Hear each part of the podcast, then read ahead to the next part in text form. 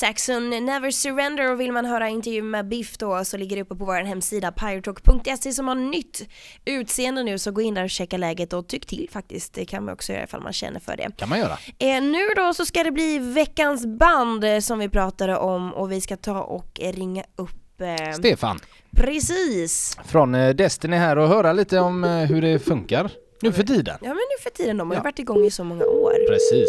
Eh, 85 någonstans där. va? Hallå ja. Hej, det här var Antonina och Christian ifrån Pirate Rock. Hallå Antonina och Christian. Hej, Hej. Stefan, hur är det? Ja, det är lite eländigt. Jag har råkat ut för en brutal man cold så om ni tycker att jag låter konstig på rösten så är det därför. Det låter jättebra. Ja, du låter Jättebra sexig och fin så det gör inget. Ja, jag kanske ska ha det alltid. Har du, har du varit dålig länge eller? För jag har varit eh, till och från nu i snart en månad tror jag med hostningar och grejer. Ja, ja det, det här kom i lördag av någon dum anledning men jag hade det lite så här släng för några veckor sedan också. Men Ja, det är väl så vid den här årstiden. ja det är sådana gud, tider ja. nu ja. Det är det. Ja, Eh, barn i skolan och sånt där också. Ja, Ja, nej, ja, men det är kass. kommer det mycket ifrån. det är kass. Man borde inte skaffa ett barn. För den sakens skull. Jag tycker nog att det är värt det. Du, apropå Destiny här nu då, berätta om comebacken. Ja, det är en ofrivillig comeback kan man ju säga för att vi har ju aldrig lagt av eller någonting sånt där utan eh, det var ju massa saker som hände sedan senaste plattan och senaste turn- turnén som gjorde att det här drog ut på tiden. Mm. Så att eh, vi har inte varit inaktiva, vi har bara inte stått på scen och släppt någon skiva där utan vi har mest stått i studio faktiskt. Eh, och senaste plattan kom ju 2005 och senaste spelningen bortsett från den här på releasepartyt då, det var ju 2006. Mm. Och då har vi givetvis inte stått i studion i tio år, dag ut och dag in. Eh, Fast man skulle nästan kunna tro det. Men vi har spelat in två skivor faktiskt. Den här som kom nu för en månad sedan ungefär. Mm. Eh, Climate Change som vi kallar för ett jubileumsalbum. Också en helt ny skiva, alltså med helt nytt material, bara nyskrivet material som, som kommer om ett år ungefär som heter då Global Warming då. Där saknas det fortfarande lite sång och lite så här, eh, duttande gitarr och kanske lite keyboard men i princip är den klar också faktiskt. Varav dessa titlar? Titlarna, Är det på albumen, tänker jag? eh, ursäkta jag hörde inte vad du sa. Ja, men med tanke på eh, allt som är nu med klimatet och allt sånt där, eh, va- varför väljer ni att döpa dem till det här? Ja, från början så var det ju så att den här skivan som ska komma nästa år då, som egentligen skulle kommit för jättelänge sedan, Global Warming, vi valde det namnet för att när vi släppte våran andra skiva, Atomic Winter, eh, 1988, på den tiden så var ju det kalla kriget fortfarande igång och det som folk oftast pratade om att de var rädda för det var ett kärnvapenkrig mellan Sovjetunionen och västvärlden då. Och då skulle ju en av effekterna bli vad heter det, en atomvinter då, eller nuclear winter. Det kommer, på grund av alla explosioner, så- atomexplosioner, så skulle det komma ett asktäcke runt jorden som skulle göra att det skulle bli så eh, kallt så vi skulle få vinter året om. Sades det så här alltså då? Vad sa du? Sades det så här då att detta kunde verkligen hända om det blev Oh en... ja. Okej. För den som var insatt och brydde sig givetvis, Ja. men alltså den, den som kände till eh, det, det, var, det var ju det hotet. Man var mest rädd för att även om bomber skulle komma på olika ställen bara så skulle effekten bli global. Åh fan. Ja, och när vi började fundera på den här skivan, eh, för skulle den faktiskt heta Cold Fire, men vi ändrade det till, till Global Warming, så tänkte vi på det just att nu är det ju inte atomvapen man är så rädd för längre, utan nu är det ju eh, den globala uppvärmningen, för det kan ju Precis. bli en liknande effekt av det också. Mm. Eh, när det blir kallt och varmt på fel ställen. Och, och då var det det som folk var rädda för. Vi tyckte att vi ville belysa det. Ja. Men sedan vi började med det här projektet har ju Ryssland ändrat lite i sin utrikespolitik. Så nu är det ju ett kallt krig nästan igen. Så nu kanske man ändå är lika rädd för atomvinter om man nu är insatt i det hela som man kan vara över den globala uppvärmningen då. Atomvinter Som 2 då nästa album. Med, vad sa du? Atomvinter 2 då nästa album istället. En uppföljare. Nej, det, det, blir, det blir global warming Ja. eh, i alla fall. För grejen är ju att när vi började så pratade man mycket om global warming men nu talar man ju mer om climate change för att det är ju klimatet som förändras och det i sin tur gör att det kan bli en global uppvärmning, eller kommer att bli det. Frågan är bara hur mycket det är. Och många människor kanske inte riktigt fattar att det här är på riktigt utan de tror att det är någon slags vetenskaplig teori som vissa forskare har och andra tycker något annat. Men 97 procent av all forskning visar att det här är mänsklig påverkan och 97 procent är i princip konsensus så man kan liksom inte blunda för detta. Man måste göra någonting åt det. Och då kände jag att eh, våra, vi kan ju inte sitta omkring och köra med pekpingar men ett sätt som man kan göra då är ju att uppmärksamma genom att till exempel äh, nämna en, äh, att en skiva ska heta så, så får man sådana här frågor som jag fått av er och då Mm. kan jag ta upp detta. Men samtidigt så är vi ju ett hårdrockband och vi liksom håller inte bara på med sånt här va. Men jag tycker ändå det är viktigt att folk fattar att detta är på riktigt och det är ja. Man kan inte trolla bort det med att man har olika åsikter för det är fakta. Mm. Ja, skitbra tycker jag. Ja, jag, tyck, jag tyckte också det var riktigt grymt. Men hur skulle du Ja. säga att eh, musiken har ändrats under, under åren som har varit för er? Ja, musikscenen så i alla fall från där 85 till idag egentligen.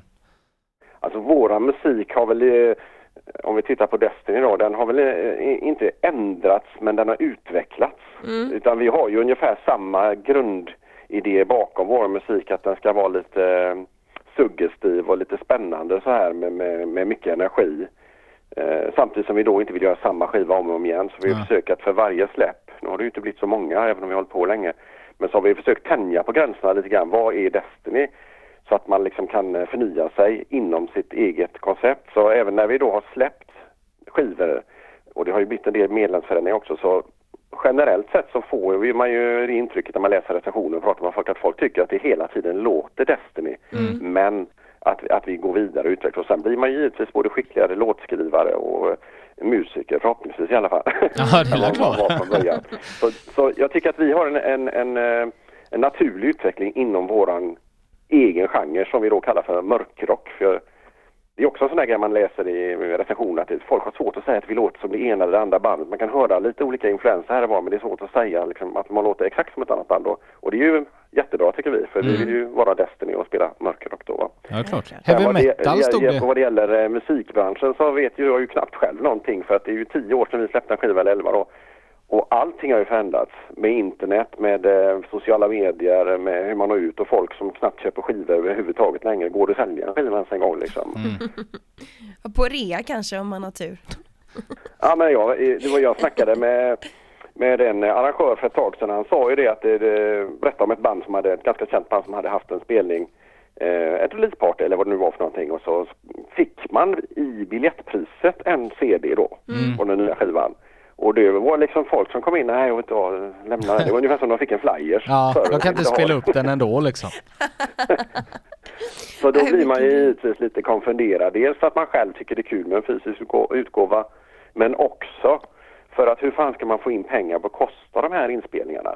Det kostar ju massa pengar att spela in en skiva. Folk tror att det är bara att ha en dator hemma så är det klart. Men så enkelt är det ju inte. Man behöver ju utrustning, man behöver kompetens bakom in, i mixerbordet och inspelningsstudion där också. Så det är ju inte bara att göra en skiva hur som helst. Om man vill att det ska låta vettigt. Ja, så är det. Hur, hur känner du att skivan har blivit mottagen so far? Ja, vi har ju fått, jag har ju inte sett alla recensioner antar jag, men de jag har sett har ju varit eh, odelat positiv, un, undantaget en recension som var inte, inte jättebra, men annars har vi fått väldigt bra respons tycker jag ju. Mm. Eh, men det, sen gäller ju då att man går från att man läser en recension till att man faktiskt också orkar lyssna på skivan och, och bli nyfiken på den. Mm. För det är samma sak där, även om man då kan få ut sin musik mycket lättare du, via Spotify och liknande grejer, så betyder ju inte det att folk kommer att lyssna på den. Utan man måste få någon att bli intresserad Mm, att, att, att eh, kolla upp det här också. Mm. För det kommer ju otroligt mycket skivor trots att det inte går att sälja skivor. Var- Visst Jag menar förr i tiden när jag var ung, då kunde man ju gå ut och köpa alla hårdrockskivor som kom på ett år utan att det blev någon större hål i, i eh, plånboken. Men nu kommer det ju mer plattor på en månad än vad det gjorde på ett helt år då. Ja, ja visst. Det var, det var annat förr. Jaha. Men, men bryr du dig mycket? Ja, precis. Bryr du dig mycket om recensionerna? Eh, alltså jag bryr, är ju, får man en bekräftelse så är det ju väldigt roligt men man är ju medveten om att eh, det är en person som tycker en sak och den kommer att förmedla det. Nu har vi haft tur genom åren och har fått mestadels bra recensioner så det är klart att det är bra. Och när man då ska göra som ni sa en comeback, det är ju, det är ju inte en comeback egentligen för vi har varit aktiva hela tiden men det blir ju lite den grejen. Då är det klart att tio år då har det kommit en hel ny generation av hårdrockare. Då vill man ju att de ska upptäcka musiken och står det då bra i en recension så kanske det ökar incitamentet att lyssna på den här skivan även om det bara blir på Spotify. Står det då att det är skit då kanske de inte lyssnar. Det vet man ju inte. Utan det är ju viktigt att få en, eh, en liten, eh, ska vi säga, underground-rörelse där folk tipsar varandra liksom. Säger, har du hört Estinys nya liksom? Och, Mm, mm, Fan, du måste höra det. Där.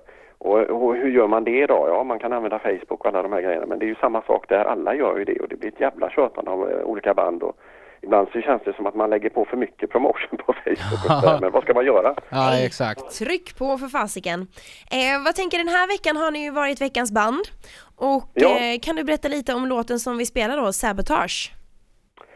Sabotage, eh, det är en av de här låtarna som gick otroligt fort att skriva. Man, man, man får en, eh, en riffidé kanske på vägen till, i, till replokalen en gång i tiden. och så bara cementerar man det. Och så, och, ja, det, det gick, den gick kanske på 10-15 minuter Oj. få, få, få färdigt den låten. Medan andra låtar kanske man får sätta sig lite med. Ursprungligen, det här är ju en jubileumsskiva. Vi kallar det, vi kallar det för jubileumsskiva för att eh, bandet skulle fylla 30 år när vi skulle släppt den.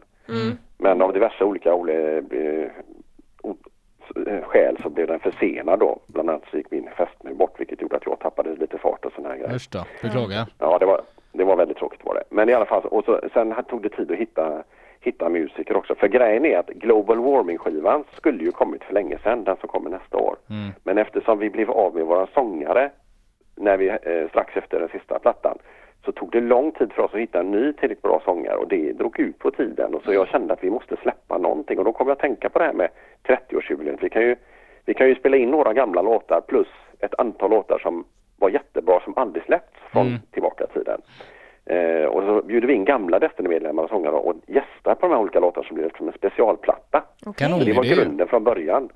Nu är det bara några gitarrister som gästar i princip för att eh, när Jonas Heidgert så småningom efter många år kom med så ville han gärna sjunga på alla låtarna och då tänkte vi ja men då promotar vi den här så det blev inte riktigt så. Mm. Men i alla fall och då eh, Sabotage var en av de låtarna som vi valde med för vi ville ha en låt från varje platta som vi hade släppt. Okej. Och då, ja, och då valde vi denna från den sjätte plattan som från början hette Future of the Past som kom 2004. För jag kände att det, det här är en låt som väldigt många gillar. Det, det är många som vill höra den live. Men samtidigt har den kanske inte nått ut till så många som den skulle kunna. Det känns som att det är en av de som har mest kommersiell potential då i den mån man kan kalla det som det för kommersiella. Det kan man ju inte men. Men ändå, den är lätt att ta till sig. Så då vill jag ge den låten en, en chans till då. Så därför så spelade vi in just den och så gjorde vi då en video på den här också. I övrigt har vi ju då plockat en låt från eh, varje platta utom Beyond All Sense var den första platta för den är faktiskt nyinspelad en gång. Det var den sista vi släppte innan det va? Så Ja, just det, För den fanns det. bara i, i, i vinyl i, i 2000X Mm. för jättelänge sedan, 85 eller någonting. Så den kände vi att den skulle få en riktigt bra chans också för var Ja. inspelad lite. Jag gillar hur du tänker Stefan.